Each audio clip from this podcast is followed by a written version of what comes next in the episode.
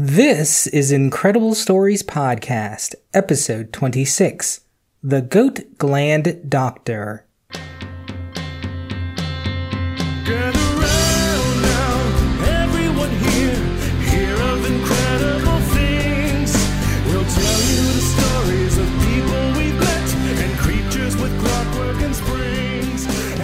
And hello, everyone. It's time for another Incredible Stories podcast. I'm Josh Virla, your Montebank host, and thanks for being here.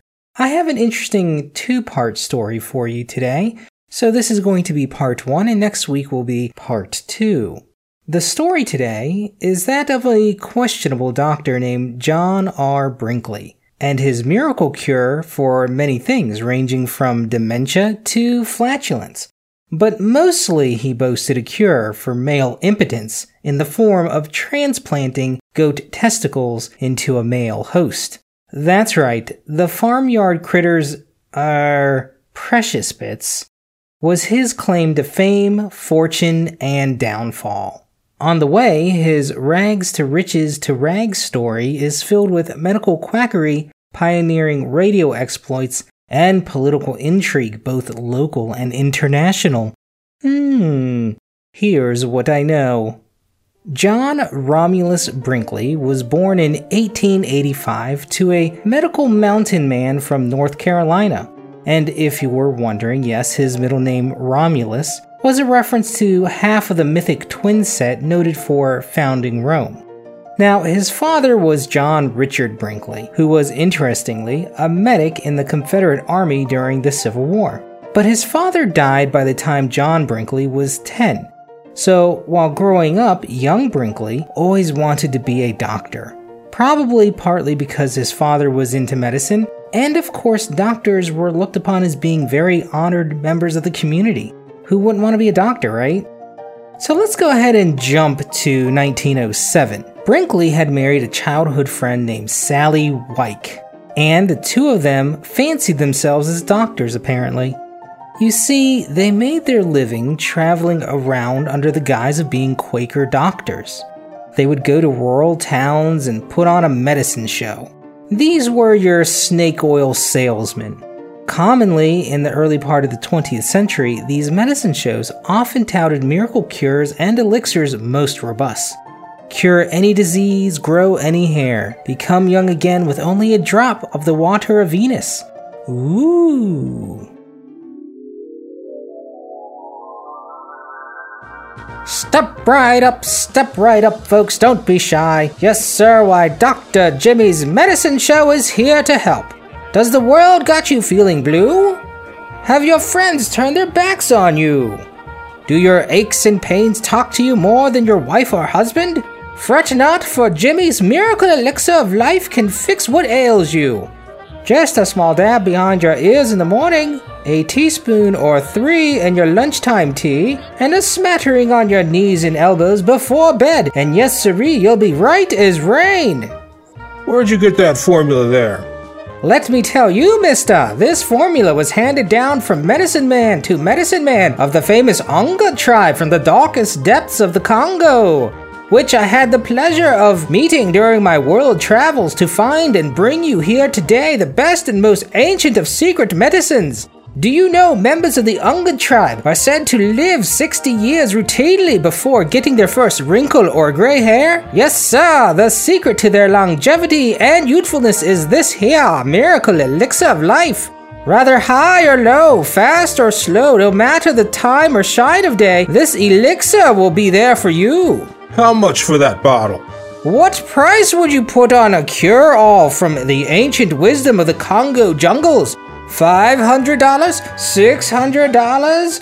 Nay, no, sir, I'm here giving it away to you for the low, low price of merely two dollars a bottle for eight ounces.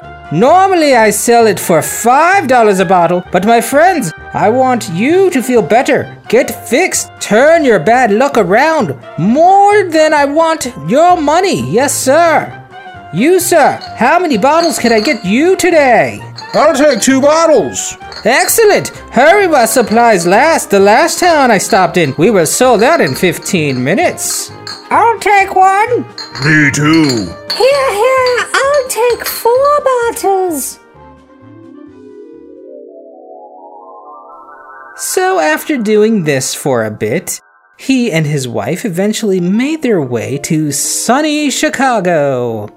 Here they had a daughter, and Brinkley said, Okay, it's time to take medicine seriously now. And he enrolled in the questionable and unaccredited Bennett Medical College. This school specialized in eclectic medicine, which is a vein of medicine that focuses on botanical remedies and other substances. I guess kind of like what homeopathic medicine is today, or what you would consider that kind of medicine. Anyway, Mr. B went here and he worked as a telegrapher, um, splitting his time from book learnings and working and supporting his family. During this time, though, his debts rose because, you know, of medical school bills, of course, and raising a family, and apparently his wife Sally was a bit of an impulsive shopper.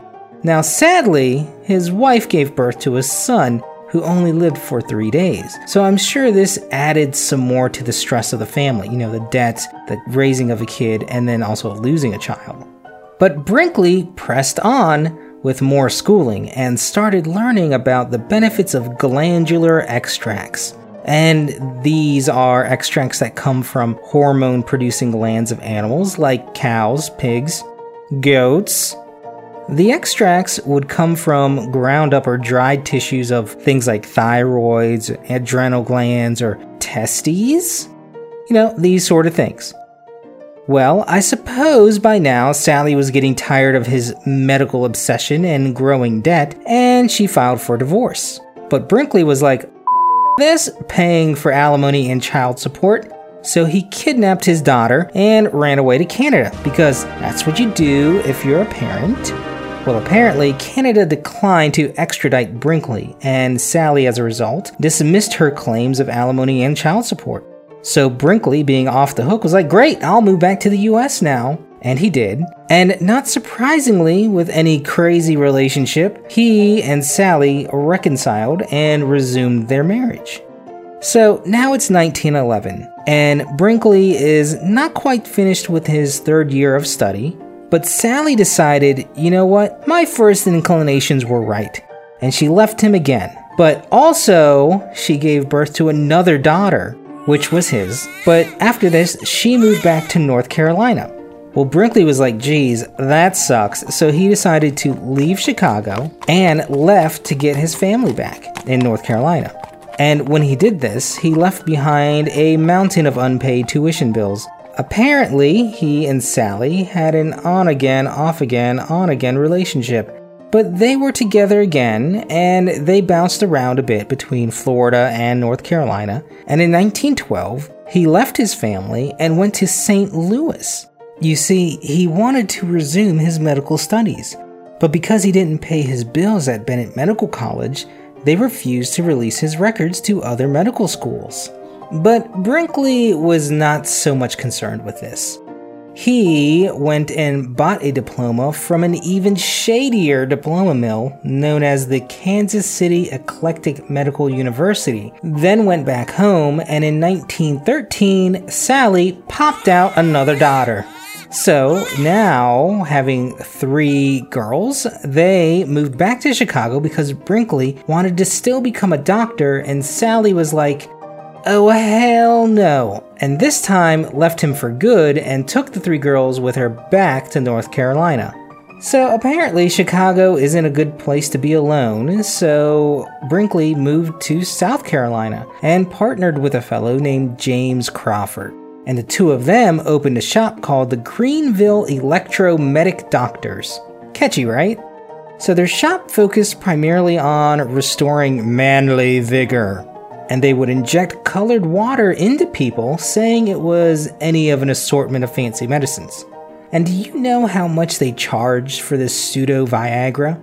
25 old timey dollars per injection, which is about $630 in today's money. Well, after about two months in town, they had to get out quickly because they failed to pay local merchants for rent, utility, and supplies, etc they shortchanged something like 30 to 40 of the local businesses. Well, they escaped and ended up in Memphis, which was an old stomping ground of Crawford. Here, Brinkley was introduced to a friend of Crawford and daughter of a local physician, Miss Minerva Jones. Oh, Minerva, we'll just call you Minnie. So, after a lengthy four day courtship, Brinkley and Minnie got married. But wait, Josh, did Brinkley ever officially get divorced from Sally? Nope. But shh, don't tell anyone. Although this will come up a little bit later. Shortly after getting married, Brinkley was arrested in Knoxville, Tennessee, and extradited to Greenville, South Carolina, where he and partner Crawford had their scam medical practice. He was jailed for practicing medicine without a license and for bouncing checks. But like lots of jailed people, he claimed he was innocent and this was all really Crawford's fault. So he told police where to find him. I guess snitches don't get stitches in this case. The two of them settled out of court with the merchants they had stiffed, and this came out to several thousand dollars, of which Crawford ended up paying most of this for some reason. So Brinkley gets out of jail and goes back to Memphis to be with Minnie. Guess who showed up? That's right, Sally. Apparently, the first wife didn't take kindly to her man remarrying without a proper divorcing, and told Minnie that she done got hitched to a bigamist. But Brinkley was like, This chick be following me like cray cray. Let's move to Arkansas. So they moved to Arkansas, and he was able to get an undergraduate license to practice medicine, in which he advertised his expertise in treating diseases of women and children. I guess diseases like the short seas and the monthly rages. So at this time, he was making some good money and decided to join the Army Reserve Medical Corps, probably to bolster his credentials. So now it seems Brinkley was getting on his feet. He made enough money to pay the owed tuition to Bennett Medical University. Yay! His academic records from a questionable medical school could now be shared with other questionable medical schools. So he moved again, this time to the barbecuey Kansas City and enrolled in the Eclectic Medical University where he could finish his last remaining year of medical training. He graduated in 1915 and a diploma from the prestigious Eclectic Medical University allowed him to practice medicine in eight states. Ooh. So he took a job as a company doctor for Swift and Company. And Swift and Company was a meat packing plant and here he patched minor wounds of the workers and also got the added perk of studying animals. Now, there was a particular line of thought amongst the people in the meatpacking industry, and that was the mighty goat was the healthiest animal that ever went to slaughter. So Brinkley was like, hmm, I'll just put that in my pocket for later. But first, let me take care of this bigamy thing. So Brinkley filed for divorce from Sally, and in 1916 it was finalized. So four days later, he married Minnie again to make it legit. Although to note, he did not wait the required six months after a divorce to get married again, so not sure if it was legal, but oh well, who cares. This was the time of quackery and poor record keeping, anyways. Let's jump to 1917. Brinkley went on to serve a bit, like a couple months, during World War I, but due to a quote nervous breakdown, he was discharged, and this time his wife and he moved to the bustling Milford, Kansas, which today boasts a population of around 600 people. Woo doggy! Now, the decision to move here was twofold. One, Kansas was one of the eight states he could practice medicine in legally, and two, he saw a newspaper ad stating the town needed a doctor. So, no brainer, let's move there. So by 1918, Brinkley had opened a 16 room clinic in Milford, and the locals just loved him. He paid good wages, which helped everyone out. He made house calls and treated with surprising success patients who were suffering from the flu, as in the 1918 flu pandemic. Now, a bit of a side note on the 1918 flu pandemic. It infected 500 million people worldwide and killed between 3 to 5% of the world's population at the time. So it killed between 50 and 100 million people. Interestingly, the disease was first observed in Haskell County, Kansas, so right in his neck of the woods. So Doc Brinkley was seemingly making positive headway as a small town doctor, gaining a good reputation. And this was the time he decided to go all mad scientist. How his first goat gland transplant went down differs slightly depending on if you believe the biography he commissioned or the son of his first patient. Now, according to Brinkley, he said that the patient came to him asking if he could treat sexual weakness. And Brinkley said he made a joke like, You know what, you wouldn't have any sexual problems if you had a pair of goat balls in you. Ha ha! To which the patient said, Doc, yes, that. Please, please, please, operate on me and give me some of those goat glands. Now, according to the patient's son, though, Brinkley had offered to pay his father generously if he could do this experiment on him. Either way it went, it doesn't matter, the operations happened. At any rate, Brinkley said he performed the first operation at the bargain price of $150, or in today's money, about $2,500. And for that price, I hope he threw in some baby goat PJs.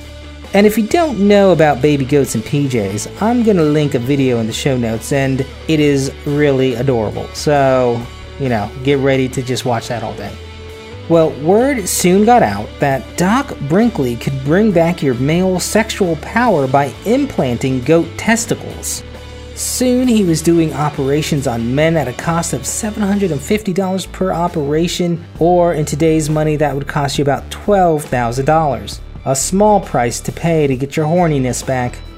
And I think this is a good place to stop this week, but make sure to check out next week's episode where we'll get into Brinkley's growing goat gland empire and fortune, his wily use of the radio and advertising, and the political hullabaloo that involved Congress, the governor of Kansas, the State Department, and Mexico, and of course, his inevitable collapse. But before I leave you this week, I'd like to make a small transplant of my own in the form of a haiku.